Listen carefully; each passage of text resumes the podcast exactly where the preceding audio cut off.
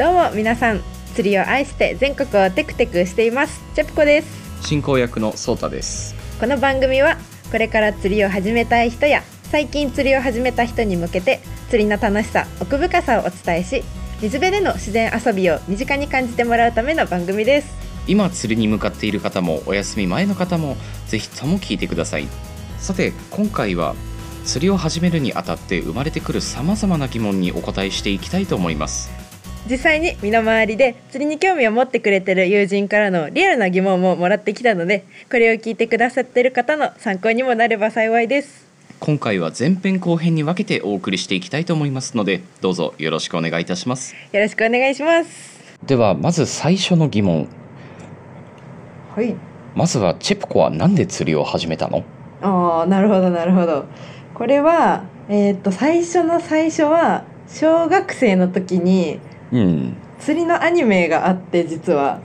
もう。釣りのアニメ。そうそうそう。そのアニメを見てちょっと釣りやってみたいなっていうのを思ってお父さんに釣りやってみたいって言ったところまあお父さんが釣り竿とか道具を買ってくれて家族で最初はあの地元の近くの海釣り公園みたいな防波堤での釣りから始まりました。おおいいね。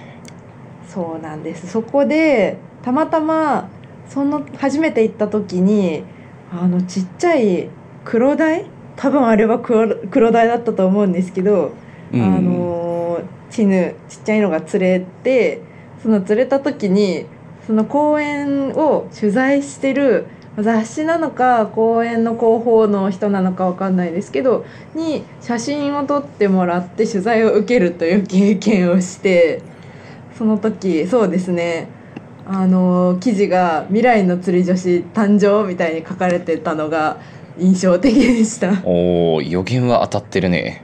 まさかのね。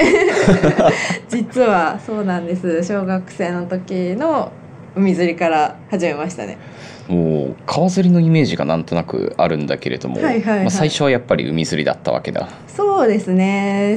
家族でこう週末にちょこちょここう釣りに行っておやつ食べたりっていうところから 始まってます。ああもういいね。のんびりしちゃっていう感じの釣りで。はい。そこから大学に進学してもう一回釣りブームが自分の中で来たんですけどアウトドア系とか自然に関わるサークルに入りたいなっていうのを思っていてたまたま釣りサークルのチラシを見つけてあそういえば小学校の時家族で釣りしてたなと思って生き物も好きだったのでサークルに入る形で再び釣りにのめり込みました。いいきっかけですね。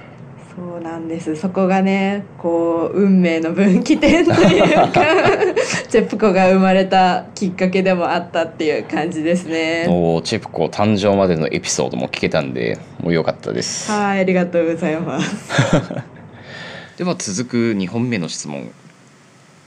釣りの面白さ魅力とは何でしょう？おあこれは実は前回の配信の時にものディープに お話をさせてもらったんですけど、まあ、うん。3つあるかなと思ってて、はい1つ目はそうですね魚を釣ること自体のワクワク感。うん。野生の生き物とこう対峙する。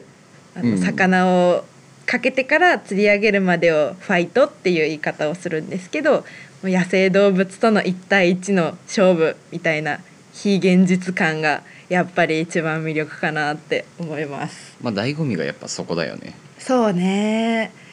はいそれが1個目。2個目は人とのつながりかなって思っていて一緒に魚見つけたとか釣ってからタモ入れするまでのチームワークだったり釣りに向かう間の道中の会話今日釣れるかなとか今日めっちゃ良かったねみたいな話。あと釣り場以外でもこう知り合った人がたまたま釣り好きだったりすると「え釣り好きなんですか?」みたいにこう話が盛り上がってそこから仲良くなるっていう人のつながりが生まれるのも魅力かなと思います。いやマジでその通りだと思います。でうちらもそんな感じでたまたま出会ってるので。まさにね。ね。えで3つ目はその土地の自然を楽しめるっていうところかなって思っていて、まあうん。北海道の自然だったり私は今年いろんな土地で釣りをしてるのでその土地ならではの景色とかあと美味しいものとか方言とか各地域その土地を楽しめるっていうとこも釣りの素敵なとこかなと思ってます。ありがとうございます。それでは3つ目の質問。釣りの上達のコツとは何でしょう？おー。いやーこれは私はとにかく現場に行くことっていうのを皆さんに伝えたい。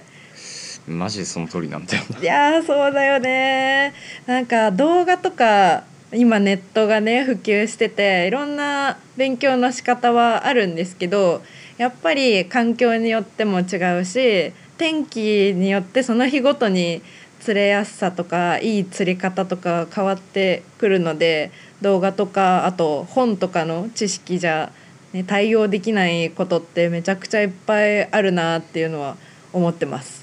気温とか湿度とかは動画じゃどうしてもわからないしねうんうんうん実際行って自分で肌で感じるとか目で見る歩いてみるそれに勝るものはないなって私自身もそうやってちょっとずつレベルアップしてきたなと思います。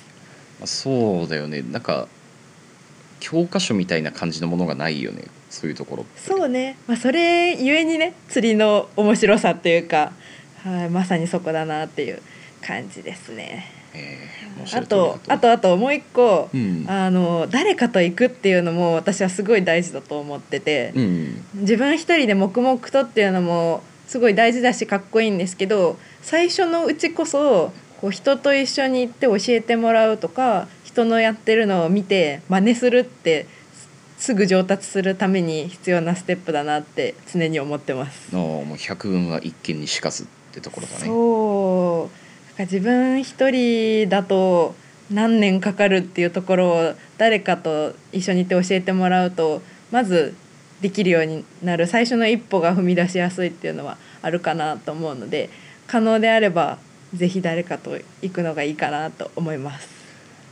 次回からは絶対誰かと行きます。そうね。その方がなんか楽しくもあるかなって個人的には思っているのでぜひこれをお聞きの方も身の回りでね一緒に行ってもらえる人がいれば行ったらいいかなって思います。ぜひとも参考にいたします。はいありがとうございます。続いて4つ目の質問。おすすめの寒さ暑さ対策グッズとは何でしょう？おーじゃあまず寒さから北海道だとこうね冬マイナス気温の中で釣りをするっていう状況もあるのでうん。私は結構いろいろ研究をしてて、はいはい。あったかいインナーをちゃんと着るっていうのも一つなんですけどもう一個こだわりはカイロの張り方。おお回路の張り方。いやこれね人によっていろいろあると思うので難しいんですけどちなみにそうたくんはカイロはどこに貼りますか？いつも。僕は絶対足に入れるね。ああ足？なるほど。やっぱり特に寒い状況で釣りをすると絶対足から冷えてきて動かなくなってくるってうんうんいうのがあるから、もう真っ先に、まあ、やっぱ一番冷えやすい足うんうん。に入れて、ちょっと後々冷えすぎると歩く時に痛くなったりしちゃうから、うんうん。まあ、まず足に優先して入れてるねなるほどね。確かにウェーディングあの水の中に防水の装備身につけて入る時とかねめちゃくちゃ冷えてくるもんね。ものすごく冷たい。確かに。いや私はちょっと違ってて一番いいのは背中の真ん中だと思ってる派です。背中の真ん中その心は？なんかツボがあるらしいんですよね。背中の真ん中って。はいはいあの風門風の門って書くツボがあってそこを温めると全身も温まりやすくなるっていうのを何かで読んで以来信じてていつも背中の肩甲骨の間に大きいタイプの春回路を貼ってなんだろう背中から全身にぬくもりを 感じながら釣りするのがおすすめです。それは知らなかったな。まあ、あとはねよくある脇太い血管が走ってるから脇も温めるといいっていうのもあって最初は肩甲骨の間それでも寒い時は両脇っていう感じでやってます。ありがとうございます。あと暑さか。暑さはまあねえっ、と暑くてもやっぱり釣りだと肌とか保護しなきゃいけないかなと思うので、うん。基本、うん、長袖長ズボンっていうのは必須だと思うんですけどあのアンダーウェアって言えばいいんですかね。うん。あの黒くて薄くて長袖のを着て、まあ、その上に T シャツ着てっていうスタイルかな。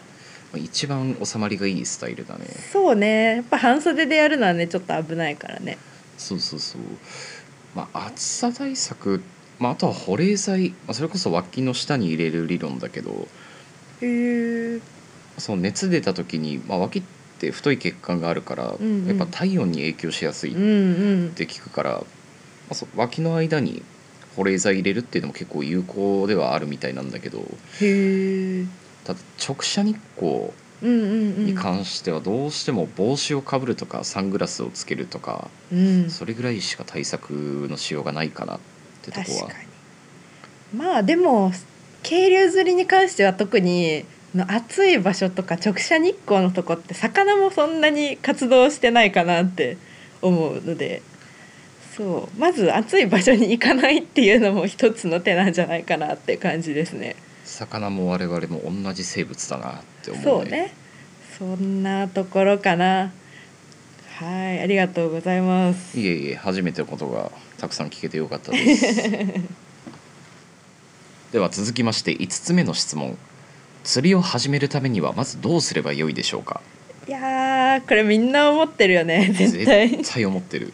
私も悩みました。まずでもまあね道具を買わないと始めれないですからね。まあまずそこからだね。そうね。道具を買う。でできたらやっぱり自分一人で最初道具買うってすっごい難しいと思うので一緒に買いに行ってくれる人がいれば一緒に行くのがいいと思います。うんまあ店員さんに聞くっていう手もあるし。そうね。一緒にね行ってくれる人いなかったら店員さんに教えてもらうのがいいよね。そうだね。一番最適だなと思ううんうんうんそう釣り具ってやる釣り狙う魚によって全然違ってくるのでどんな釣りをしてみたいかとか何を狙いたいかっていうのを店員さんに教えて伝えた上であの何買ったらいいかを聞くのが一番いいんじゃないかなと思います。間違いないかと思います、うんですね。あとあのー一個おすすめしたいのが、はいはいなかなか釣りはしてみたいけど魚触れるかなっていう不安な方特に女性とか多いかなと思うんですけどおすすめアイテムがあってあの魚を釣れた魚をつかむトングみたいなのが売ってるんですよね。あるよね売。ってる売ってるそうそうそうそういうのもあるので釣り始める時になんか不安だったらそれ買っとくといいかもしれないです。いやおすすめですね、まあ、釣りを始めるにあたってまず道具を買う、まあ、そして、まあ、店員さんだったり、まあ、釣りを今すでにやってる人に聞く。これが一番有効かなっていうところだね。ね。いや他もね道具以外にもめちゃめちゃやっぱり場所とか服装とか準備しなきゃいけないことはあるんだけどいやダメだね。これは語り尽くせませんうんちょっとこの時間じゃ無理だな。無理ですね、うん。番組作りましょうこれで。これは作ろう。すいません語り尽くせませんでした。よはい。今後作りますのでぜひとも聞いてください。お願いします。そうですね。まああともう一個僕からおすすめすることが皆さんにありましてまあその人に聞くっていうところ先ほどトピックとしても取り上げてたんですけれども、まあ、チェプコが、まあ、実は自然の教室フォレレという名前で、まあ、要はその釣りのご案内といったような形をしておりますので一応概要欄にチェプコのインスタグラム貼っておりますのでそこから DM などでご相談いただくというのもまあ一つの手かなと思いますのでその点もぜひともご検討いただければと思います。ありがとうございます。いろんな人と釣りの楽しさ共有したいなと思って釣り体験教室やってるので何かご相談あればよかったら DM くださいお待ちしてます。よろしくお願いいたします。というわけでここまでで前半の質問は以上となります。ありがとうございました。めちゃめちゃね楽しくお話しさせていただきました、えー、よかったですよ。まだ後半もありますので引き続きよろしくお願いします。お願いします。後半へ続く